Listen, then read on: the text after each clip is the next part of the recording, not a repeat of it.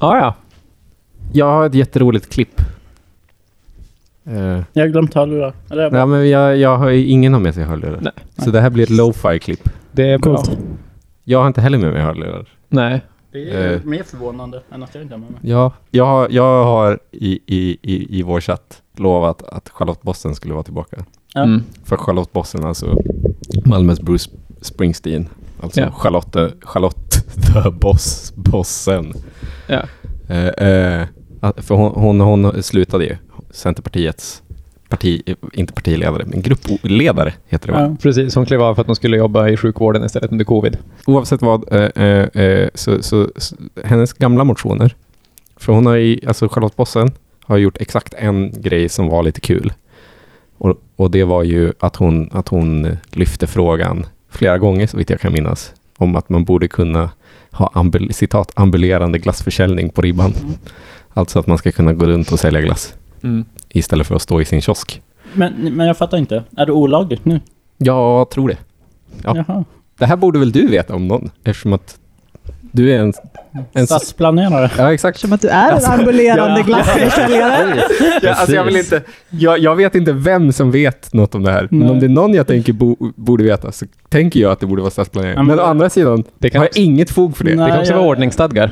Ja, Ja, jag sitter och gräver väldigt djupt i min hjärna, men jag kan inte Jag tycker det låter som lokal ordning, ordnings... PBL-bestämmelse om ambulerande.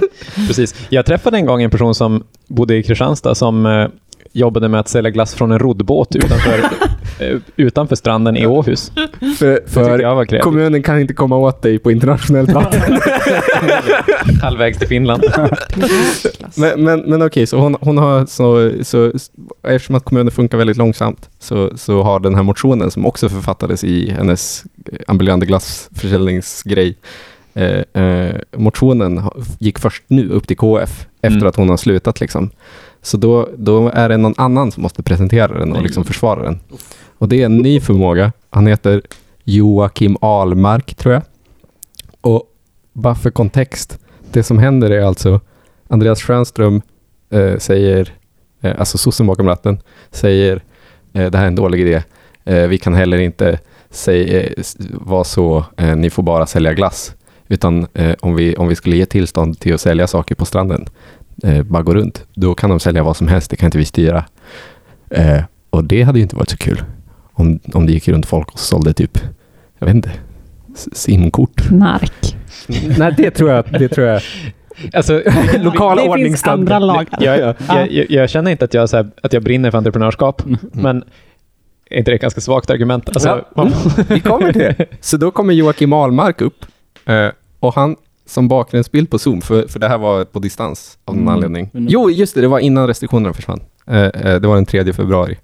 Eh, så då har han som bakgrund, eh, ni vet hur man kan så göra så att ens bakgrund blir blurrad. Mm. Man kan göra så att det är att man är på stranden, i rymden, att det är en tokig gift där bakom kanske.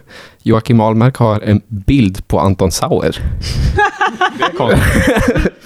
Med eller utan nej, Utan, men, men med fluga.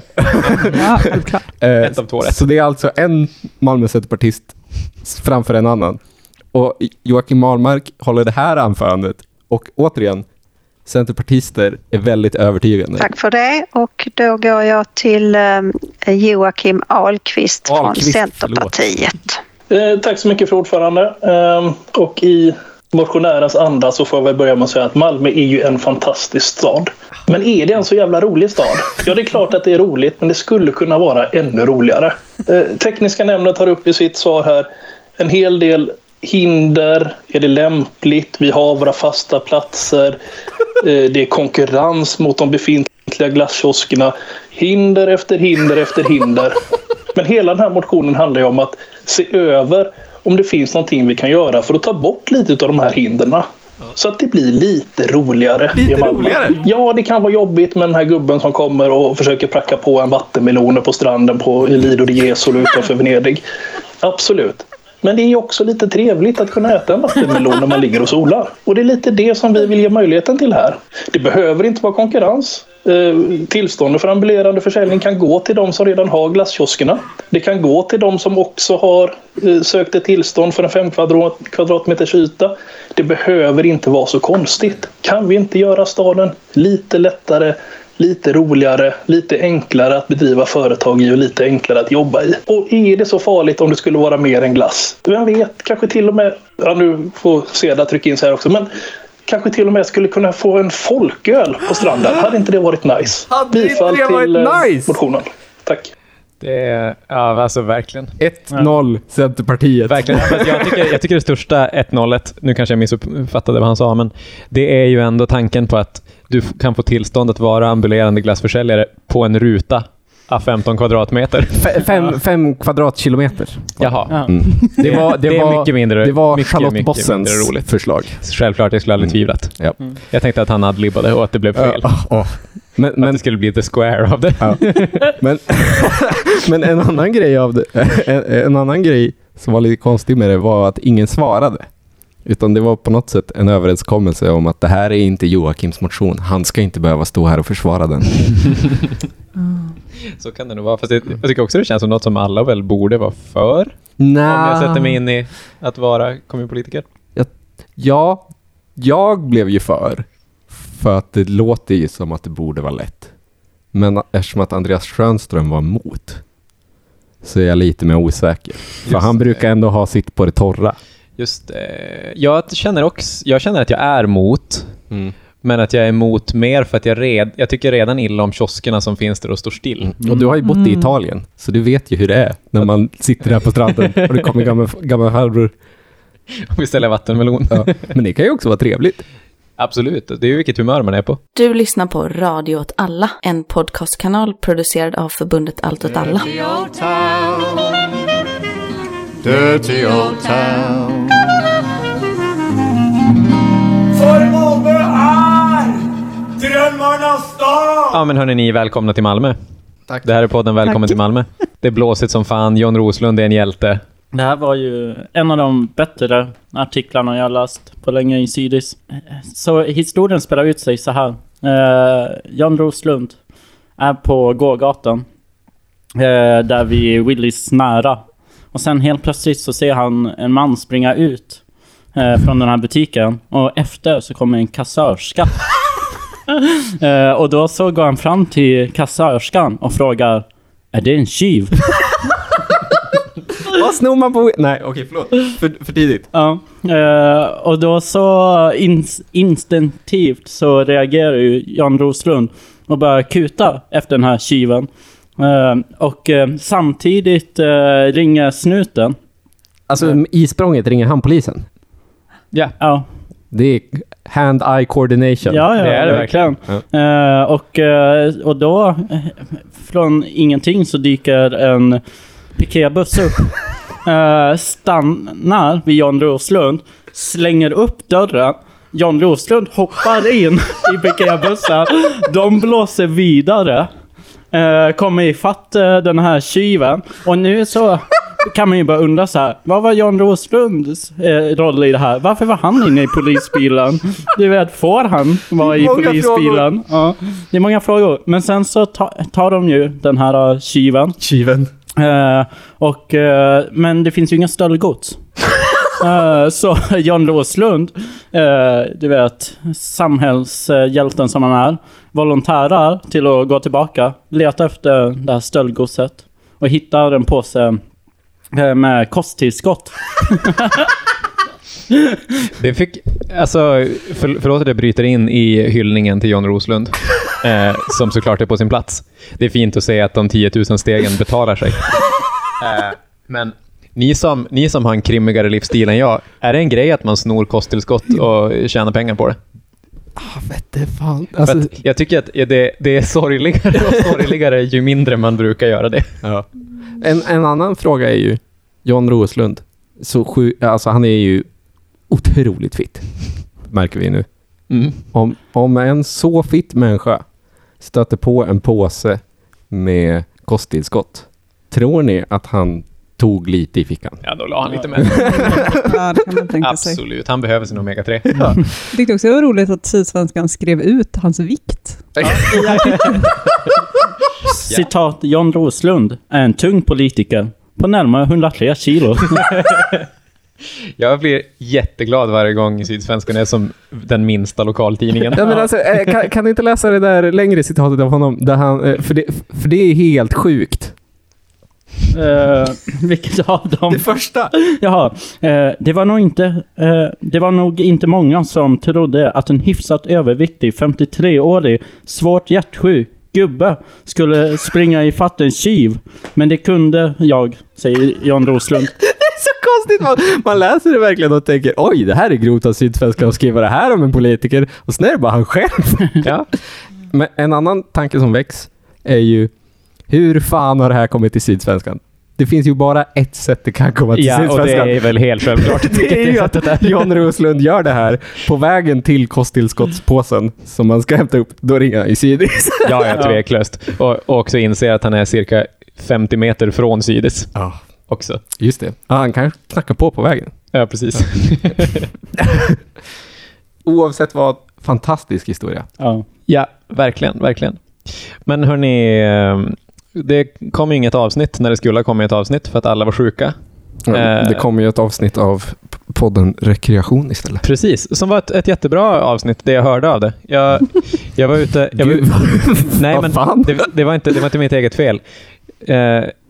Jag var ute och sprang igår och lyssnade på det i mina extremt opolitliga trådlösa hörlurar. Mm. Och varje gång Martin sa något tråkigt så stängde de av sig själva. Oj! Aha. Shit. Vilken anti-göteborgsk... Alltså som att, som att eh, så fort han började prata den där lilla kiosken Mm. så bara... så var jag tvungen att vänta på att de skulle starta upp igen. Och så pratar Kalle och det går jätte, jättebra. Och sen säger Martin någonting om något i Italien igen. Och så säger de hmm. Så att till alla som inte har trådlösa hörlurar så kan jag verkligen rekommendera att lyssna på podden Rekreation, tema kärlek. Passande nog släppt på alla hjärtans dag. Ja. Efter att jag hade lyssnat på det så bakade jag en kladdkaka men glömde att stoppa mjöl i den. Oj, vad händer då? Ja, det blev dåligt. Det blir för kladdigt. Ja, det, blev som en, det blev som en cola typ. Ja. Det känns ju som en ganska central punkt i en kladdkaka. Ja, verkligen. Just mjölet. Det är inte en kladdkaka längre, det är bara kladd. Precis. Eh, ja, men, så att det har hänt sen sist. Det har också hänt skitmycket andra saker. Jag eh, noterade att, att det ska byggas ett skitstort bostadsområde vid Jägersro. Hel, nästan helt i privat regi och det är en... Är det Jägersrobanan? Ja. Ja, precis. Eh, och det känns som någonting som vi kommer att prata om längre fram, kanske inte just nu. Om jag, om jag vill någon gång och orkar så kan jag spola baka, tillbaka bandet typ fyra år när det beslutades att Jägersrobanan skulle säljas. För då såg, satt jag och David och kollade på kommunfullmäktige. Och då var det en sverigedemokrat som var för. Eh, men han ville ändå säga ett och annat om hur viktig Jägersrobanan var. Och han bara räknade upp olika namn på hästar som hade tävlat där. Och det var liksom så... Sagohästen Legolas.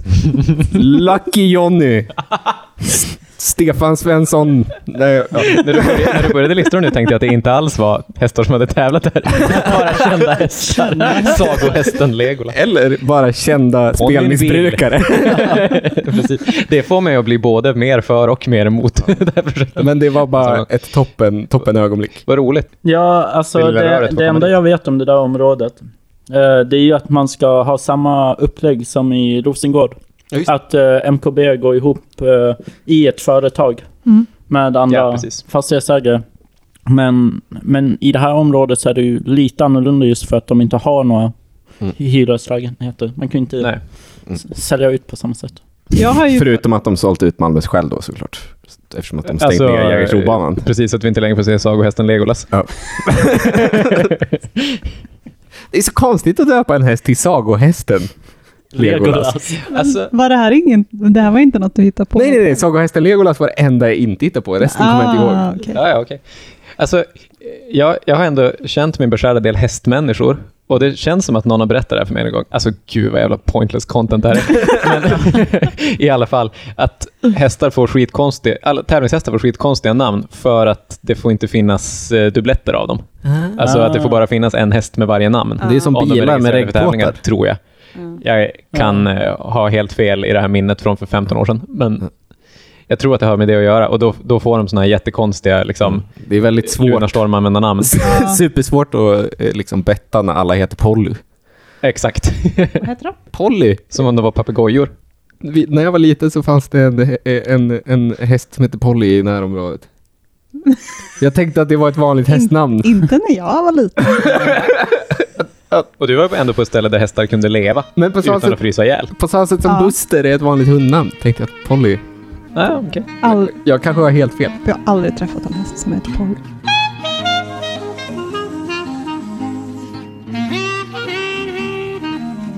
Jag vill prata om eh, Lynetteholm. Eh, det är ju att man ska bygga en jättestor eh, halvö utanför, eh, eller i anslutning till eh, liksom hamninloppet i Köpenhamn. Mm. Den kommer gå ut från det som kallas Räfshalvön. Om ni har varit där. Nej.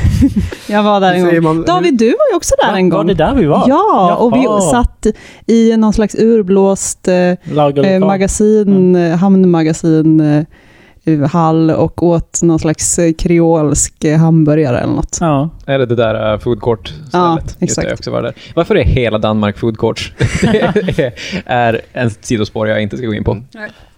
Jag lägger det där.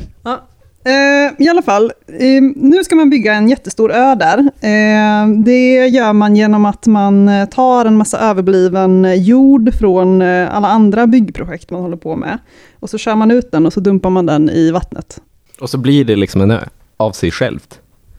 Ja, Det här har jag funderat på nämligen. För om man bara s- s- släpper massa grejer i vatten, då flyter det iväg. De måste ju göra något, alltså de måste ju skyffla på något. Jag tänker vet mig så faktiskt inte. skyfflare under, jord, under vattniska Ja, skyfflare. men, men nu, när, nu när vi pratar om det här faktiskt, för jag har inte tänkt på det. Det är ju eh, att man kommer ju börja med att man först tar upp ja, eh, en massa, alltså bottensediment, Ja. och sen kommer man lägga dit Ja. annat. ja. Det är ju, man bara, Det är konstigt. Vänta, va? det är mycket som är konstigt. varför gör man en grop som man sen fyller i igen? Ja. Mm. Eh, det vet inte jag. Jag tänkte inte att jag skulle dra liksom, de tekniska detaljerna Mm. kring hur det här ska Jag tänker att det är en I ubåt särskilt stor utsträckning i med en sån, ni vet, när man, när man liksom, eh, så traktorer eller så bygggrejer. att En de- skopa? Ja, en skopa. En ubåt med en skopa. Ja, Du, du, du. ja. Jag tror mig att det är en plå med en jävligt Ja, stor just det. grävskopa. Ja. Ja. Nej, vi, till Vi nästa fortsätter. avsnitt får vi kolla upp det här känner jag. Precis, nästa, nästa, nästa avsnitt blir tekniskt. Ja, bra. De, den tekniska sidan av det Vi här. lämnar de frågorna man kan nu. hoppa nästa avsnitt. Ja, precis. Vi, vi säger redan nu att april, eller när fan det nu kommer, det kan ni ju skippa. Ja, eh, i alla fall. Det här eh, projektet presenterades ju 2018 redan av dåvarande statsminister i Danmark, Lars Løkke, heter han så? Rasmussen. Titta på. Måns, han nickar. Bra. Det kan inte stämma. Ehm, han presenterar det här som ett eh, Kinderägg. För att det består av eh, tre eh, fantastiska saker. Mhm. Eh, och det är ju då att man får ett jättestort tillskott på bostäder i Köpenhamn. Eh, det kommer bli eh, 35 000 boende och sen lika många arbetsplatser på det, på den här ön. Eh, man ska minska, minska trängseln i biltrafiken, för det hör också saken till att man ska bygga en motorvägstunnel under alltihop på något sätt. Eh, och sen är den tredje saken då att eh, ön ska skydda staden mot eh, översvämningar. Eller mer specifikt eh, vad jag skulle översätta till stormflod. Eh, det det, Säg det på danska så kanske vi förstår. jag, kan, jag kan inte. Men det är liksom någon specifik typ av översvämning som händer eh, när det blåser väldigt mycket.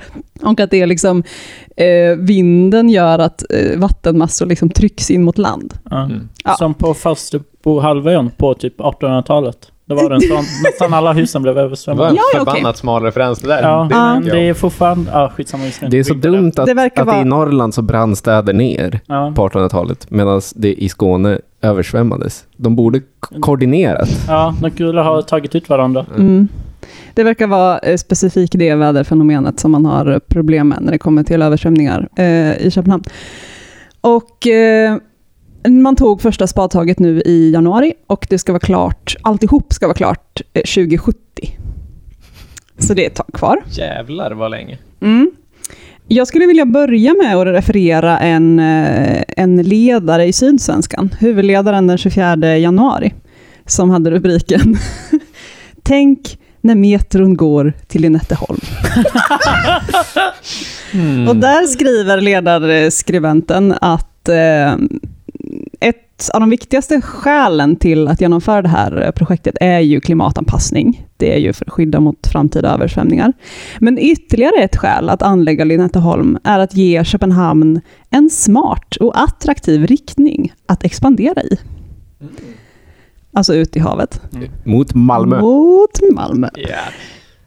För eh, hellre än att nöja sig med skyddsvallar mot havet, skriver man, vill staden ta vara på de utvecklingsmöjligheter som en halvö erbjuder. Finns det inget resonemang här om att den här halvön kommer vara byggd av det som just nu är där Sorgenfrilägret var? Ja, jo. alltså, för att de bygger ju ön av slagg från jättekontaminerad mark. Ja, Länsstyrelsen har väl... Är det inte alltså- riktigt, riktigt oskönt att bo där?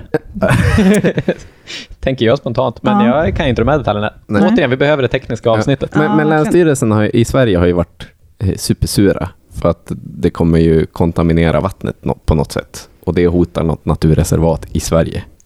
Men- Ja, det är, ju både, det är ju dels den här grejen att man måste börja med att gräva upp jättemycket bottensediment där man ska anlägga ön. Eh, och det gör man sig sen av med genom att dumpa det på en annan plats i Öresund, längre söderut, ganska nära Falsterbohalvön. Ja. Och sen är det väl också det här, den jorden som man sen ska fylla igen med och bygga själva ön av. Det finns säkert också eh, tankar om att det kanske inte är det bästa materialet. Det vet jag inte riktigt. Mm. Det är halvö mot halvö. Men just det här bottensedimentet menar man ju att man har varit alldeles för oförsiktig med. Eh, och att det kommer riskera att skada naturområdena på Falsterbohalvön. Och Mm. eh, bara liksom Öresunds eh, djur och växtliv och miljö i övrigt också. Eh, den här ledaren eh, fortsätter sen, eller avslutar med att eh, konstatera att Lynetteholm är inte bara bra för Köpenhamn, utan en viktig pusselbit för planerna på en Öresundsmetro till Malmö. Och därmed för ett framväxande infrastruktursystem som på allvar kan knyta samman denna arbetsmarknadsregion och samtidigt spela en betydelsefull roll i klimatomställningen. Eh, Så man tog första spadtaget här för några veckor sedan. Det var borgmästaren och det var vdn för det här bolaget. Det är ett utvecklingsbolag som ägs av Köpenhamns stad och danska staten tillsammans, som är liksom byggherre för hela projektet. Vad heter det? By och hamn, Mm. fast på danska då. det är nästan samma. By, nej, vänta. Nu gjorde jag någon sån eh, semi-översättning. Ja. By betyder stad, Ja, just Ja. så stad och hamn, Ja. fast på danska då. Ja, i alla fall. Eh, och där var också transportministern Benny Engelbrecht, som, eh, jag vill säga hans namn för att vi kommer få anledning att återkomma till honom lite senare, och för att det är ett bra namn. Benny Engelbrekt. Ja, Låter också som ett stoner metal-band. Fast med raggar, eh, Ja. någon slags raggar-take på. Ja, det kanske är mer könsrock. ja, definitivt. Eh, det, skedde, det här skedde ju såklart under, liksom, som brukligt är under högtidliga former, men man blev lite störd av alla jäkla demonstranter som var på plats. Eh, någon höll något tal om hur det här kommer skydda Köpenhamn från framtida översvämningar och folk skrek eh, lögnare. Eh, och hade så skyltar där det står Slasksund, fast på danska. vad, är, vad är slasksund på Eh, danska? Och, och, och då heter det Plöresund. Det är lite Det roligt. funkar mycket Det bättre. är lite roligt. Eh, en demonstrant eh, satte sig, eller la sig på marken precis där de skulle ta det här spadtaget och fick bli bortburen av polis för att de skulle kunna sätta ner spaden i jorden. Vilken tur att han inte bara körde spaden rakt igenom honom. Ja, verkligen. Det, då, det hade verkligen sabbat. Eller bara... Det hade satt en sordin på hela projektet. Verkligen. Mm. Men det är också kul att, att tycka att det är så viktigt med det här första spadtaget. Att man är så, nej vi måste bära bort den här människan och få helt fruktansvärda bilder. Det är värt det, för vi vill ha en helt okej bild.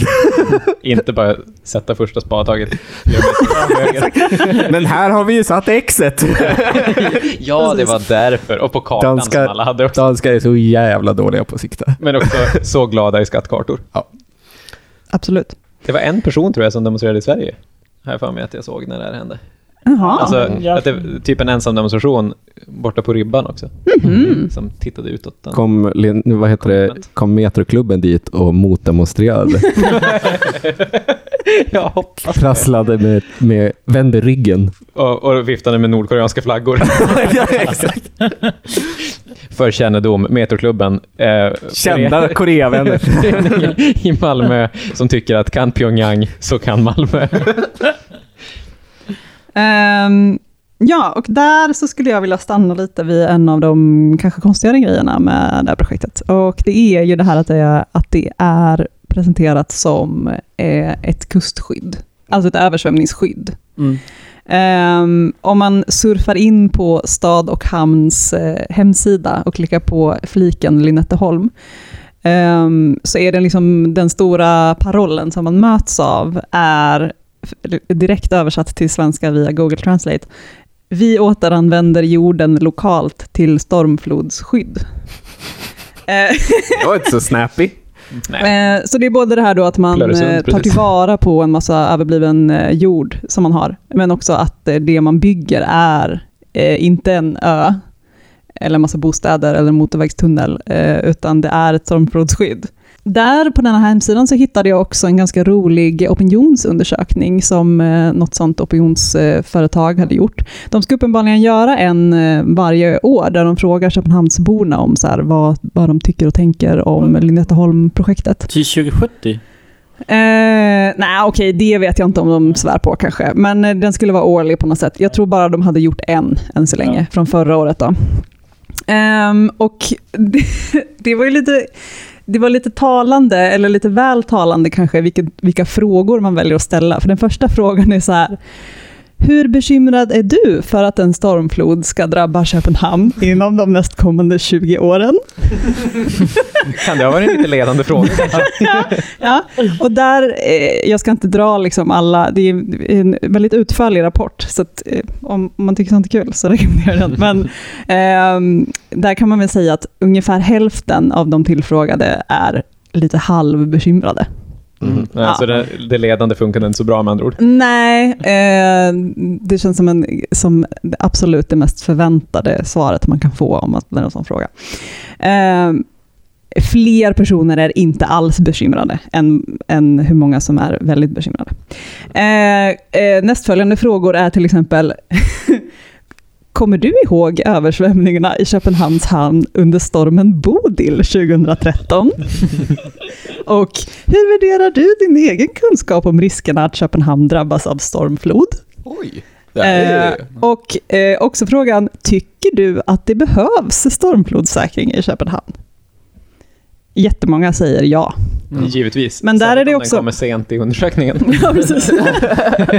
Där undrar de också eh, om man håller med om att eh, eh, ett stormflodsskydd ska vara offentligt finansierat genom skatt. Och det är 82 procent som tycker att det ska vara det. Nej, jag hade inte Eh. litat på om så typ McDonalds gjorde ett stormflodsskydd. Mm. Eller Percy. Mm. Eh, Ja, Percy Nilsson i kollaboration med McDonalds. Bygger stormskyddet Håkan.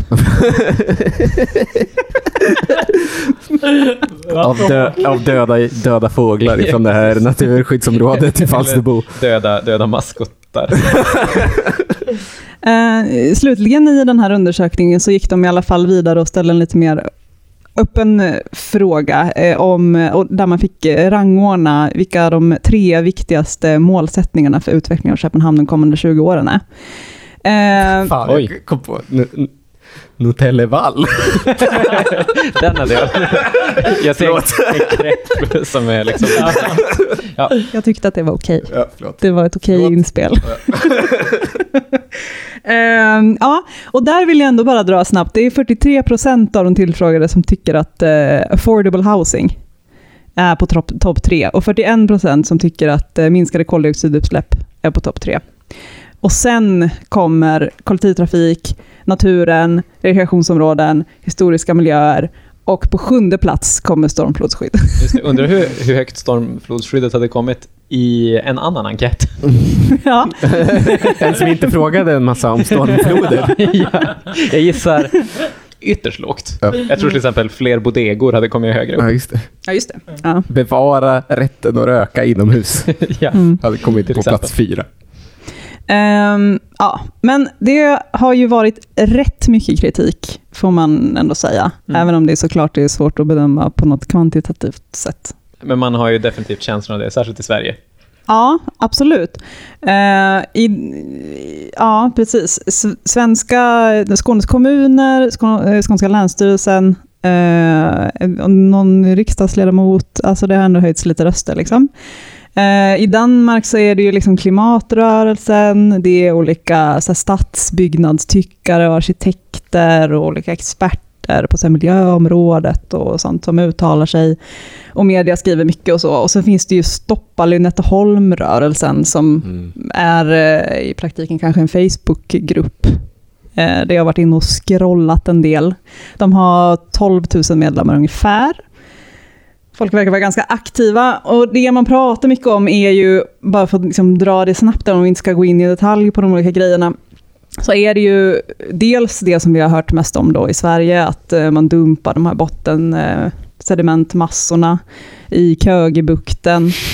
Eh, utan eh, och tycker många då att man inte riktigt har koll på hur det kommer påverka djur och växtliv och miljön och så. Mm. Eh, sen har det varit mycket kritik mot att man inte har beskrivit miljökonsekvenserna generellt för liksom hela exploateringsprojektet på ett korrekt sätt. Eh, det lyftes i EU-kommissionen. EU-kommissionen tyckte att nej, men det här kommer vi inte pröva för att vi eh, tycker nog inte att det verkar så konstigt ändå. Men nu har klimat, eh, en förening då som heter Klimatrörelsen i Danmark har stämt danska staten i alla fall på grund av detta. Eh, Så vi får se vad, det, vad som händer med det. Eh, Sen är det såklart också mycket kring den politiska processen, så här att man skyndade igenom det här beslutet i Folketinget. Det är ju en, en lag som man har röstat igenom som, som säger att man ska bygga den här ön. Eh, Vad händer då om man, om, man, om man får kalla fötter? Kommer man liksom... Det kommer slut... Alltså om... Poli, Kommer man poli, kölhalas i, Ja. i Kögebukten? Behöver grävas ner tillsammans man, måste, alltså, man kommer liksom tvunget behöva bygga någonting. Det kanske bara blir en flotte. Det kanske bara blir... Det blir ju sånt där studentboende på en prom. eh, det går säkert bra att anta en ny lag då. Ja. Jag vet inte. Anti-Lynetteholmlagen. Ja, men precis. Eh, man menar, många menar att den här liksom drevs igenom eh, eh, allt för snabbt och precis innan valet, som var ju i höstas. Sådär. Ja, eh, den har också inneburit att den har blivit kringskuren på olika sätt som jag inte riktigt har förstått. Eh, men det finns en, en, vad heter den, liksom en namninsamling mot det. Eh, det här utvecklingsbolaget eh, Stad och Hamn har anlitat vad jag förstår är ett konsultföretag som ska bistå dem med att hålla i medborgardialog. Ja, men generellt också att så här eh, politikerna som har beslutat om det här har ganska, eller folk tycker att de har alldeles för dålig koll på vad det är de egentligen håller på med, att de väldigt mycket sitter i knät på det här utvecklingsbolaget och bara köper all deras PR. Liksom. Eh, sen är det ju generellt såklart också att man kallar det, eh, eller liksom att man beskriver det som att det skulle vara så här ett hållbart projekt och så är folk så, det är absolut inte hållbart, precis som alla exploateringsprojekt. Eh, eh, jag vet inte, leder till eh, massa eh, exploatering av resurser och påverkan på miljön och utsläpp av koldioxid och så vidare. så Men- hela den biten finns ju liksom där. Men sen är det väl också en grej att om man vill bygga en vall mot havet så måste man inte bygga en halvö där det ska byggas massa hus som är svindyra. Eh, utan man kan ju bara bygga en helt vanlig vall som man gör överallt rest, i resten av världen. Ja. Men det blir också ett extra konstigt för att det är inte som att det där är det enda som kommer behövas för att skydda Köpenhamn från höjda havsnivåer och stormflod.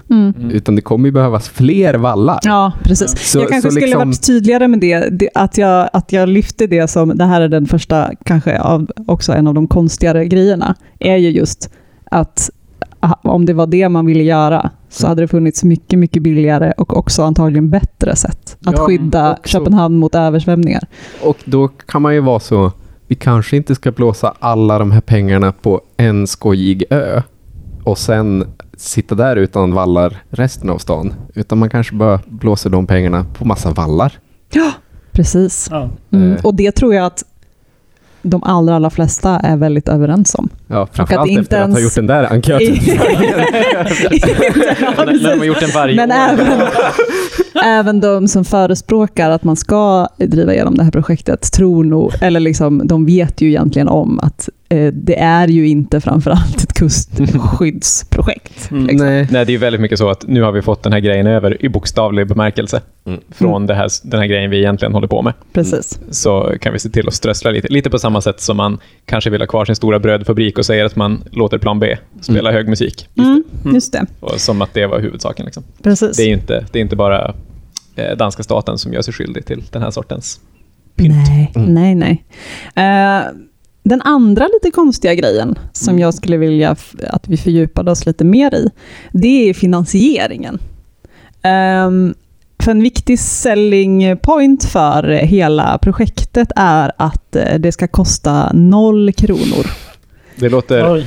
ohållbart. Vänta, noll svenska eller danska? För jag vet att det är Det är danska kronor då. Okej. Noll kronor, Kronor. Danska kronor. som de säger i Danmark. kronor, Ja, precis. för tydlighetens skull. Ehm, ja, nej men alltså den ska vara gratis för skattebetalarna. Eh, Eh, så. 82 procent av invånarna tyckte att det var rimligt att bygga kustskydd för skattepengar. Men det ska man inte göra. Mm. Eh, Som vanligt böjer man sig för de 18 procenten. ja, precis. Och det är ju också, eh, alla de som är kritiska eh, reagerar ju precis som ni reagerade nu. Att så, va? Vänta, det här låter som en lögn. Bygga ö, gratis. Va? Får jag också. Precis, och då här nu så hoppar vi tillbaka till, till Benny Engelbrekt. Snyggt. eh, före detta transportminister. För att inte så lång tid efter att första spad, han stod och, och, och tog första spadtaget, eh, så fick han ju avgå. Och eh, jag eh, har inte alla detaljer. Jag gissar att det inte framförallt berodde på det som hände den dagen, utan att han har gjort massa andra fadäser. Det var inte att han missade en aktivist. nej, nej, jag tror att säkert att det finns andra anledningar. Men eh, det eh, spreds ett eh, klipp eh, på internet, det blev lite viralt, eh, från den här första spadtaget-dagen när de står där ute och Benny blir intervjuad av en journalist från en tidning som heter BT. Ehm, och Benny vägrar svara på några frågor eh, förrän eh, journalisten erkänner eh, att eh, det här projektet kommer att finansiera sig självt. Alltså att han vill liksom att journalisten ska säga till honom att journalisten vet att projektet kommer att finansieras och bära sig självt ekonomiskt. Det här är en Eh. jättebra medierstrategi.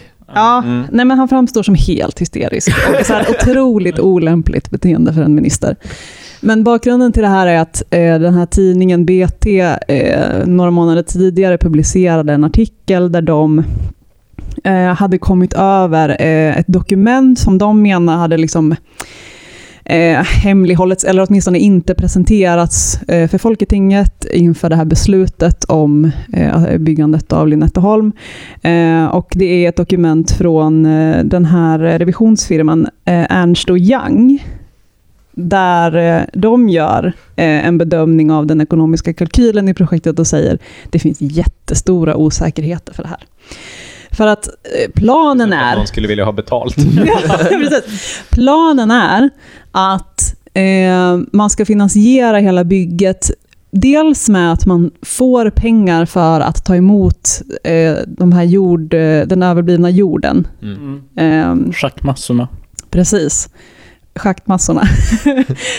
eh, och sen också såklart att man säljer av marken till bygghallar när Mm. ön är klar. Ja, eh, transportminister eh, Benny uppskattade inte att man hade eh, ifrågasatt den här eh, eh, finansieringskalkylen i alla fall.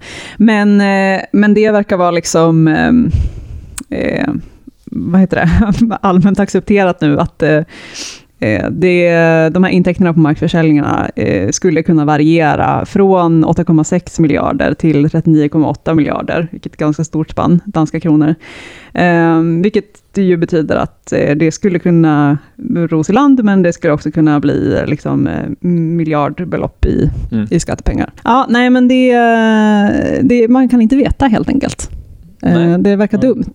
Det verkar väldigt, väldigt Att, att basera det på ett antagande om att man kommer få en, en viss mängd kronor betalt Men- i flera, flera, flera, flera Ja. år i framtiden. Men om historien har lärt oss någonting.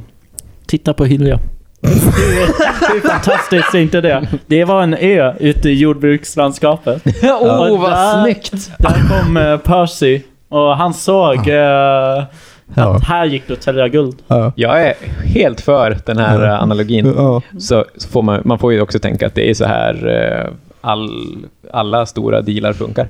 Mm. Alltså, Ja. man Ja. tar ju alltid risker. Men framförallt att det är det offentliga som tar gigantiska risker. Och sen kommer privata aktörer och bara jo. Vi kan, ju, vi kan ju återgå till till exempel Rosengård och nu Jägersro. Alltså, Mm. Det är ju egentligen samma process fast Ja. i en oerhört mycket mindre skala. Ja, men på de precis. ställena. Så att det offentliga tar en jättestor risk över jättelång tid som de hoppas att de ska få tillbaka. Mm. Eh, där också, alltså, det, det där tycker jag, jag, jag tycker att det där är ett st- störigt inslag i argumentationen om offentliga kostnader. Eh, att, man, att man kan säga att det kommer att gå eh, för noll kronor, det vill säga att det kommer kosta ingenting, för att man säljer ut offentlig egendom. Det är ju inte riktigt sant då. För att den offentliga egendomen är ju också intäktsskapande på sikt. Mm. Och också en resurs i det offentligas Exakt. kontroll, på samma sätt som pengar är. Ja. Så att det är ju väldigt beroende på, på ens eh, definitioner. Ja. Mycket bra inlägg. Och här, I, i, i det här ekonomiseminariumet Ja. för kandidatstudenter som vi har just nu. Ja, men- jag tycker också det- att det är härligt att, att Karin stör sig på att vi bryter in i hennes jättelånga Word-dokument. Men, men det finns också en annan aspekt här som jag kommer att tänka på nu, som rör den här enkäten. För visst var det så att de hade svarat eh, en av de, eh, en av de eh, sakerna de ville se var billigare hyresrätter? Ja, Ja, och det kommer ju aldrig hända på den här ön. Alltså, med tanke på att eh, det offentliga helt plötsligt måste få in jättemycket pengar. Mm. Då kommer man inte bara vara så här, ja men låt det kommunala bostadsbolaget. ja. Nej, precis. Ni föregriper nästan allting som jag har kvar i mitt Word-dokument. Ka- Karin, visste du det att det vi, anledningen till varför vi är fyra, det är för att alla, kan alla ska kunna erbjuda någonting. Alla, alla kan göra något, Karin. ja, ingen kan göra allt. Men alla kan Alla göra kan- något. Jag vill att du bara kommer ihåg det till nästa gång. Att det straffar sig Så när man då- försöker göra allt. Exakt. Precis. Då kommer ni sitta flera, flera timmar innan vi spelar in och göra jättemycket research. Precis, det jag borde ha gjort idag när jag satt och bara stirrade runt omkring mig. Och det jag borde göra när jag satt och fnissade åt, eh, åt att en kille hade en annan kille som bakgrund i. Du lyssnade inte på Kalles prata tidigare. Jaha, förlåt. Eh, Nej, men för, jag, bara liksom för att ehm, försöka ta något eh, samlat grepp kring all den här kritiken eh, som har lyfts, så tänker jag att ehm, alla de som tycker att det här är en skitdålig idé antagligen liksom möts i en känsla av att det bara är jävligt onödigt och liksom helt irrationellt. Eh, och där är ju en fun fact som många verkar tycka är kul att eh, återkomma till, är det här hur många lastbilar Ja, just det. med jord eh, som kommer att köra genom Köpenhamn ut till platsen för den här ön. Då. Och eh, enligt, eh, enligt någon uppgift så skulle det vara 87 000 lastbilar om året. Det vill säga 72 lastbilar i timmen, 10 timmar om dagen i 30 år. Det är jävligt många lastbilar. Ja, men det är Det liksom låter ett också som bra... en skakig uppgift. Ja, precis. För att jag har läst andra lägre eh, eh, uppgifter, eller så. Lägre antal i andra, från andra källor. Men det, det är en sån återkommande grej, liksom, som på något sätt sätter, eller liksom, om man vill sätta fingret på hur tokigt det är, liksom, så är det en ganska bra illustration. Ja. Eh, det framstår som så himla konstigt eh, och liksom nästan ogenomförbart på något sätt. Eller som att det skulle så här Också typ som att det skulle så, eh, men vara sånt, eh, så drabba liksom resten av Köpenhamn på ett sånt olidligt sätt. Typ. Men när eh, politiken bemöter det här påståendet så säger man ju typ så här, men det är typ ungefär redan lika många lastbilar som kör eh, till Nordhamnen, som är liksom bara på andra sidan hamninloppet, där man nu håller på att bygga en halvö. Mm. En annan halvö. så det är, inte, det är liksom inte så konstigt egentligen. Mm. Men det framstår som jätte, jättekonstigt. Ehm, och det är ju det här, liksom, det är ju de här, det här Kinderägget, de här tre problemlösningarna. Det är en dålig, Som är dålig folk-. Vad, vad menar han med Kinderägg? för, för när jag hör att någon säger eh, eh, det är som ett Kinderägg så är det, man köper någonting, sen får man en härlig surpris. Det kan vara någon liten... Men jag tror att Kinderägg marknadsförde sig som att man får, man får godis, Mm. man, får, man får leksak, Ja. och sen är överraskningar liksom den tredje grejen. Alltså det är specifikt någonting spännande, någonting man kan äta och någonting man kan leka med. Ja. För att citera reklamfilmen som Kalle är för ung för att ha sett på Ja. TV. Eller som jag Eller gjorde. skogs-TV. Jag Ja, vet inte det- vilket. Nej, det var troligen Skogs-TV som var boven här faktiskt. Ja. Eh, eh, jag bruk, minns att de gånger jag köpte Kinderägg så tyckte jag att den här lilla plastleksaken där inne var jävligt tråkig. Däremot så tyckte jag att själva ägget var väldigt roligt. ja, ja. Men ju Man kunde man inte göra sådana... Ja, exakt. Va? Ja. Jaha. Nej, jag, jag stoppade det bara i munnen.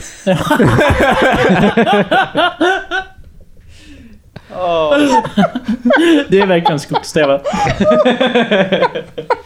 Jag, först, jag förstod när jag berättade det här, som förvisso är sant, att, jag, att det var ju att jag lämnade en smash. Ja, det var öppet själv. mål, alltså. Ja, alltså det var ju inte... Det var, jag, jag sa det ju och förstod hur dum i huvudet jag lät. Ja. Men det är sant. ja men absolut. Och jag, jag, tyckte det kan, var superkul. alltså jag kan hålla med. Det, jag jag tyck, tycker nog även idag när jag tänker på det att känslan av att bita i ett sånt där litet Ja, gult ägg fan, är ganska bita i, nice. Bita i plast alltså. Mm. Precis. Mm. Det är grejer.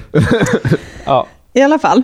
Eh, nej men att det framstår som så otroligt eh, irrationellt och att eh, de här eh, tre problemlösningspunkterna, eh, eller de här tre gåvorna som eh, projektet skulle ge, eh, är så lätt att genomskåda. Liksom. Alltså det, det kommer inte att lösa liksom, bostadsfrågan eller bostadsbristen i Köpenhamn. Eh, därför att, inte om det är 50 år i framtiden. Nej, precis. Och du kan inte liksom samtidigt ha målet att du ska bygga liksom affordable eh, bostäder eh, om du samtidigt ska eh, låta det, mm, förlåt, låta eh, försäljningen, eh, markförsäljningen till byggherrarna finansiera hela det här projektet. Det är liksom två helt motstående eh, mål. Om man vill minska trängseln i biltrafiken, samtidigt bygger man för jätte- jättemycket mer bilar. Också sån här Det är det gamla vanliga. uppenbart liksom tokig, tokig grej. Eh, och sen såklart, eh, men det är ju inte ett skydd mot översvämningar. Det är ju en ö. En halv ö. Eh, förlåt. Tack. Det är ju en halvö liksom. Eh, där man bara ska bygga asmycket dyra bostäder eh, och sälja av till privata ägare. Kommer halvön själv få en vall? Det undrar jag. Ja, För att om ön ska vara ett, ett översvämningsskydd och så bygger man saker på den. Ja, men jag, jag, Är inte det ett jag problem? gissar att anledningen till varför det kommer ta sån satans tid och kräva så mycket lastbilar är ju för att ön kommer bli ganska hög. Ja. Det kan, det kan man Om tänka jag får sig. gissa. Alltså, jag, Ja, tyck, får jag, gissa. jag är helt Alltså, öppen för det känns ju som det rimliga. Om man ska bygga en jävla halvö som skydd mot havet så bygger man den väl högt. Jag, Man får jag hoppas tänker att de har är- tänkt på det. Mm. Jag tänker att den är lite som en vågbrytare. Ja, att Och det är hela, att lite- hela Ja, ska se ut. Och det är lite det som är grejen. Mm. Ja. Ja, det är svårt att förstå de här stormfloderna, hur de egentligen fungerar. Ja. Trots att vi förmodligen har dem också. Mm. Ja. Vi är ju ganska nära Ja, samma precis. område. Mm. Men, Men ja. i alla fall. Eh, Fan, vi vet inget om någonting. Ja, det, det är det det här avsnittet har visat oss. Men det här eh, får ju mig eh, att tänka att det kanske ändå finns två typer av människor. Ja, Ja. nu börjar det likna något. det är liksom folk som eh, inte gillar megaprojekt Ja. av det här det. slaget. Ja. Eh, och så är det folk som kanske ändå gillar megaprojekt lite grann. Den här eh, YouTube-filmen som dessutom ligger liksom pinnad högst upp i Facebookgruppen Stoppa Lynetteholm, Mhm. eh, som är, det är en dansk eh, eh, självutnämnd urban designer and author. Är han verkligen självutnämnd? Eh, nej, det låter, verkar som att det är någon annan som har skrivit hans eh, bio. Liksom. Så Okej. att det är säkert någon annan. Han är säkert urban designer och allt. Ja, med det, förlåt. Men vi, vi Det låter kan, inte som en så skyddad titel, så att vi kan låta honom vara Det det. är lite mer det jag känner att, vi kan väl lägga... ja, det är väl jag också. vi, vi lägger den videon i beskrivningen. Kanske. Ja, ska Vad- man kunna göra. Han heter eh, Mikael Kollvill Andersen i alla fall. Han jämför eh, Lynetteholmbygget till exempel med den här eh, konstgjorda skärgården utanför Dubai. Den Mm. som ser ut som en palm. Eh, Ja, eller gör den det? Är det inte något annat som ser ut som en palm? Den skärgården som jag tänker på heter, eller brukar kallas The World. Ja, den! Den ser inte ut som en palm. Den som ser ut som den ser världen. ut som världen. I hans värld så är ju Lynetteholm-bygget liksom i paritet med detta typ. Eller så här, det är inte samma, de har någonting gemensamt i alla fall, så som, som, som megaprojekt. Och som projekt som är liksom helt och hållet idiotiska och eh, föds ur liksom enbart en strävan efter status, att utmärka sig i den globala kon- konkurrensen. Och som göds av liksom en överoptimism någonting som han kallar technological sublime, som jag var tvungen att googla och kom till Britannica, det här ordlistan. Det är uppenbarligen ett begrepp från eh, sci-fi-världen, men som i alla fall eh, innebär eh, någon slags nästintill spirituell är kring vad som uppfattas som liksom stora tekniska framsteg. Mm. Gud vad jag fick mycket flashback till så här tidigt 2010-tal och Richard Florida. Mm. Nice. Ja, och han, eh, det, är, det är en ganska rolig film eftersom att han själv är en sån kosmopolit och pratar väldigt så här, en väldigt eh, ren så här kosmopolit engelska. Och sen så ska han samtidigt då göra narr av sina la- danska landsmän eh, som säger saker som att eh, eh titta vad vi kan, fan vad coolt, vi bygger en jättestor ö, fan vad bra det blir. Och det är så progressivt. Och, så, och då skiftar han liksom över till att fortfarande prata engelska, men med så supermycket dansk brytning. och så spelar han den här liksom eh, dum, lite dumma, självgoda dansken som klappar sig själv på axeln liksom, eh, och tycker att det är coolt att bygga en jättestor ö. Och sen så säger han i och för sig också att det mer direkta liksom, motivet eh, från det här eh, utvecklingsbolaget, byggherren Stad och Hamn, att göra det här, det är ju bara att tjäna pengar. Alltså att de bygger mark och sen säljer den till privata fastighetsägare, drar in massa pengar och att det är i syfte att eh, betala tillbaka skulden för eh, metron som man byggde i Köpenhamn för 20 år sedan. Men, men det, det får man ju ändå ge eh, en stor, stor poäng till den här danske tokfarbrorn på Youtube. Mm. Att, att det är helt stört att som stad ta en enorm jävla mega dunderrisk som också äventyrar eh, alla möjliga klimatgrejer och allt möjligt. Och det i slutändan bara finns en aktör som faktiskt tjänar på allvar på det och det är olika privata fastighetsägare. Ja, precis. Och det är där jag känner att den här dansken, han är ju en av de här två typerna av människor, den som, som bara inte gillar megaprojekt. Mm. Men, men, att, men att jag inser ju att ja, då är jag den andra typen då kanske. För att jag känner liksom inte spontant att så här, herregud, vad håller de på med? Mm. Alltså när jag först hörde talas om det. Liksom. Ehm, men så in, då slog det mig ju att det här är ju, det här är en falsk eh, dikotomi. Nu testar jag en liten tanke här, men om man är kritisk eh, mot eh, den här typen av sto, väldigt stora infrastrukturprojekt av anledningen att det är irrationell planering, Mm. då kan jag känna lite så här, ja, men allting kanske inte kan vara rationellt. Nej, kanske någon- inte går att planera och bygga med sådana jättelånga tidsperspektiv på ett sätt som alltid är helt och hållet objektivt och, sakligt. Utan man kanske får ha, man kanske får drömma lite. Nej, men så, så måste man väl kunna tänka. Alltså det är ju verkligen, det är verkligen att låsa sig annars. Särskilt när man, när man pratar om projekt som är så pass stora så att, så att eh, ja, men de kommer att sträcka sig över 50 år i framtiden. Sånt där, till exempel. Mm. Eh, om vi liksom inte, inte kan föreställa oss att göra någonting annorlunda inom en 50-årsperiod Mm. så är det ju svårt att tänka Mm. sig att vi ska leva i ett annat samhälle överhuvudtaget. Och det är som inte att säga att alla de här småskalig urban design-personerna är de som ska föra in oss i, i eh, frihet. Ja, och man Eh. kan ju också, eller man kan ju vända lite på steken och säga bara, ja men vi säger att man ska ju bygga ett område i den här storleken. Alltså för att ha de här stora drömmarna. Eh, om man inte gjorde det ute i havet, vart skulle man göra då? Alltså, man kan ju inte direkt trycka in ett sånt här område i Köpenhamn. Utan då blir det ju utanför Köpenhamn och då blir det ju troligen på jordbruksmark. Alltså någonstans Mm. så... Mm. Vill ni vräka grisarna? Det Eller minkarna. Ja, just det. Mink, minkarna är ju mördade. Så Ja, det, okej. Åh nej, usch fan! Det kommer ju vara jävla minkjord i... i som, som de minkarna som de dödade och sen behövde gräva upp. De kommer återigen grävas upp troligen. Ja. ja, det blir djurkyrkogården. Nu, Oh, nu tänker jag kanske inte... Det är det som är Kindersurprisen. Massa minkspöken. Ja. Nu Det kommer bli så här att man har byggt någonting på Indian Burial Ground. Ja, fast precis. med Precis. mink. Har ni sett Poltergeist? Tänk det, fast med mer päls.